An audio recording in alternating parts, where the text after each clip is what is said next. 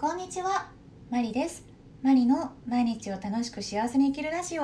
話していきます。皆様いかがお過ごしでしょうか、えー、今回は友人にテーマを、えー、テーマのヒントをいただきましたので、それについて話をしていきます。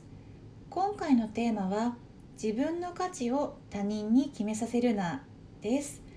えー、どういった経緯でこのテーマのヒントを、えもらったかと言いますと友人の職場でえー、同僚が仕事をクビになったそうです、えー、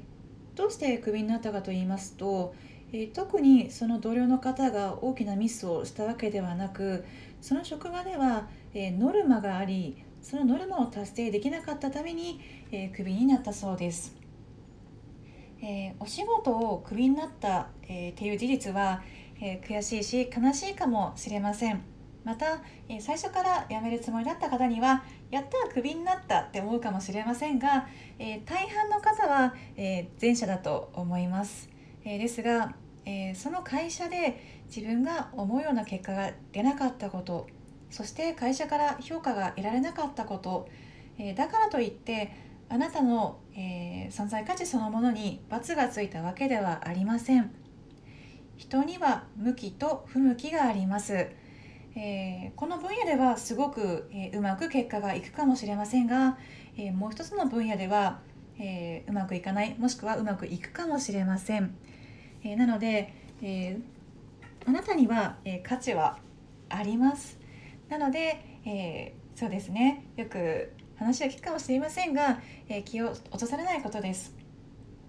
えこのお仕事が、えなくなったことによって他の分野で花開くかもしれません。えー、そして、えー、そうですね。会社のお仕事もそうですが恋愛でも同じことが言えるかもしれません、えー、例えば私が、え興味を持って好きだった方がいたとしてその方に、え好きですというふうに告白をした時に振られたとします。それは一見、え悲しいことかもしれませんが、えだからといって、え私に価値がないわけではありません、えたまたまその方と、え相性が悪かった、えー、もしくは波長が合わなかったっていうこともあるかもしれません、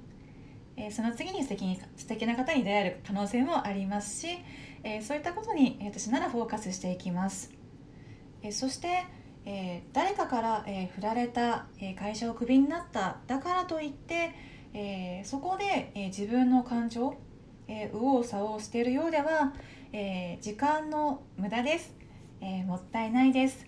えこういったあ事実結果が出たんだなと思ったらじゃあ自分は次どうしたいかなっていうふうに、えー、自分の内側に、えー、気持ち、えー、心を向けて、えこれからどうしていきたいかっていう、えことにフォーカスしていきましょう、えそして、え仕事や、え外からの、え刺激評価によって自分の行動や考え方を変えているようでは人生はうまく前には進みません、え誰がこういったえー、あの人がこう言った会社からこういう評価を受けた、えー、嬉しいとか悲しいあると思いますがあくまでも自分がどうしたいかにフォーカスすることです、えー、そして外的刺激から、えー、行動を起こしていくようではやがて、えー、頑張れなくなる瞬間がやってきます、えー、自分が内側から、えー、内発的な、えー、気持ちことによって、えー、したことなら、えー、続きますし、えー、そしてクリエイティブな発想や、えー、そして結果が出てきます、